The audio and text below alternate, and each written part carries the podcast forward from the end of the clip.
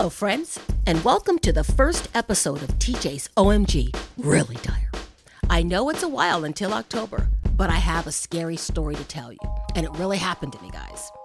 It definitely isn't for the faint of heart, and it isn't for people who scare easy. So sit back, get comfortable, buckle up, because this one's going to be a real doozy. This story I'm about to tell you is about a monster I personally met, not by choice, mind you, but by chance. It happened in my 30s when I first encountered this beast. This fiend is more scary than Jason Voorhees from Friday the 13th and more sinister than Freddy Krueger from Nightmare on Elm Street. None of these legendary horror flick characters hold a candle to my monster. And the real kicker is, it actually exists.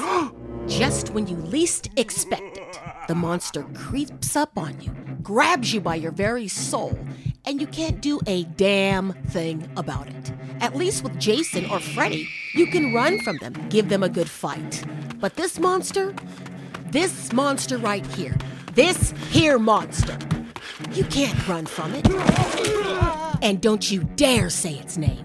It's chilling, unpredictable, and it will terrorize you whenever, wherever it wants to. And if you dare call 911 or drive yourself to the emergency like I did, it quickly vanishes just as quick as it appears, making the very people you asked for help question your mental state. Guys, the monster I talk about is a freaking panic attack. Panic attack definition a sudden episode of intense fear that triggers severe physical reactions where there is no real danger or apparent cause. Panic attacks can be frightening. When it occurs, you might think you're losing control, having a heart attack, or even dying. Sounds crazy, right? And for those of you who have experienced a panic attack, you know how absolutely scary and crazy they are. For those of you who aren't sure if you've experienced one, more than likely you haven't. Because believe me, you would know. Oh, when it happens, you remember the time, date, what you were wearing, who you last spoke to, and what you ate for dinner last night. What I'm saying is, you believe this is it. I'm dead, done, cease to exist. Get it? All right, now getting back to my personal Halloween story. It was a dark and stormy night. no, I'm just pulling your leg. Here's the real deal it was in the middle of summer in my very own home, just before the sun began to set. I arrived home and was settling in from a full day, but still had a lot on my mind. Went to the bathroom, threw some cold water on my face to cool down. The summer air was dry, humid, and hot. I opened up the windows to get some relief from the relentless heat then went to the kitchen and made myself a well deserved iced coffee.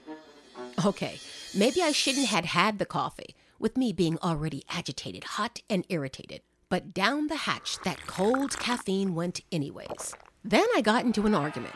With who and what it was about, I don't remember. But what I do remember is feeling pissed off and frustrated.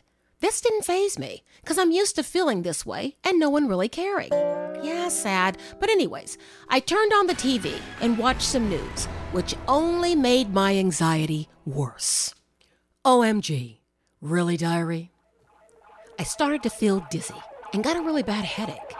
I thought to myself, hmm, if I got some sleep early, get some rest, maybe I'll feel better in the morning. Wrong. As soon as I closed my eyes, boom, it struck. This panic attack monster jumped on me, took hold of me, and shook me to my very core. My heart was beating out of my chest, my head was pounding, and I felt like I couldn't breathe. So I quickly jumped out of bed, dazed and confused. I went to my bathroom and stumbled into the shower. I turned on the cold water and sat under the shower head, hoping it would lessen the effects of whatever was happening to me. It didn't do a damn thing. Continuing on, I'm in the shower. My mind is going a mile a minute. A tidal wave of thoughts flood my mind. It's a heart attack. No, it's a stroke. If it's a heart attack, then why do my arms and legs feel numb? It must be a stroke. Either way, guys, I'm dying. Meanwhile, my heart was beating like I just robbed a bank. I'm hiding from the cops and they're seconds away from finding me. Good Lord. This must be what the icy chill of death feels like. I worked myself up into a frenzy and blacked out. I awoke on the shower floor. Where am I? Am I dead? I asked myself.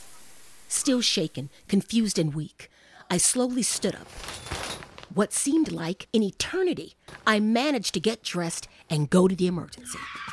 Now, I've been to the emergency a couple of times before, but this time seemed different. Things were more vivid. The lights, the sound, even the smells. Everything seemed more intense. The room was stifling and I felt confined. You know, I think I got PTSD from all of this. Anyways, the ER doctor was ready to see me, and see me he did. It was a thorough checkout.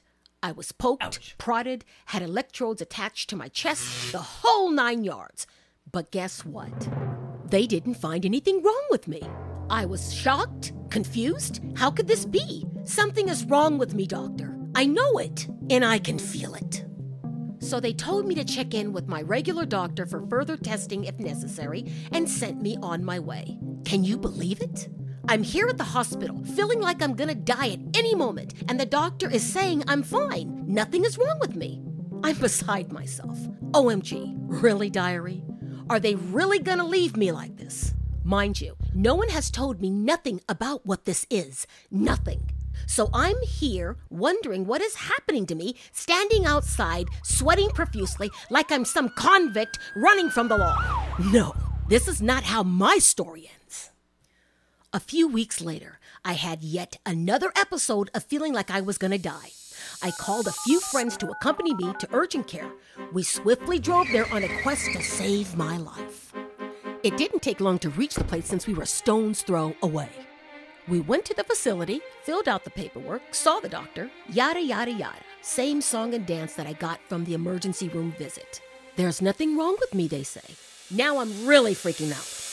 What is going on and why isn't anyone helping me? Obviously, I was getting nowhere at these facilities. So I made an appointment to go see my primary care doctor. She patiently listened to me as I told her step by step what was happening to me. She immediately referred me to a cardiologist for further testing. Whew! Finally, we're to get some answers now. The cardiologist had me wear a heart monitor for, I think, two weeks to track my heart. And during that time, I experienced two moments where my heart felt like it was going to pop out of my chest. When I had my follow up appointment with my cardiologist, I was absolutely excited to hear what he had to say. Finally, I'm going to find out what's wrong with me. After reviewing the heart monitoring data, he slowly looked up at me and said, Your heart shows no irregularities and appears to be normal. What's going on? Why isn't anything showing up on these tests? There's something wrong with me. I know it, and I can feel it. Feeling even more confused and defeated than I did before seeing the cardiologist, I returned to my primary care doctor. After reviewing the cardiologist's notes, she wanted me to try and take a certain medication the next time I have that heart attack feeling again. She wanted me to try Ativan, which she explained is for panic attacks. Panic attacks? This isn't a panic attack. This isn't just in my head. This shit's real. Well, guess what, guys? Literally. Within a few minutes of taking an Ativan during my next episode of a panic attack, the symptoms went away. It worked. It worked! You know, I had such mixed feelings about all of this. On the one hand, I was glad that I found out what was wrong and how to fix it. But on the other hand, I was sad that I was actually someone who has panic attacks.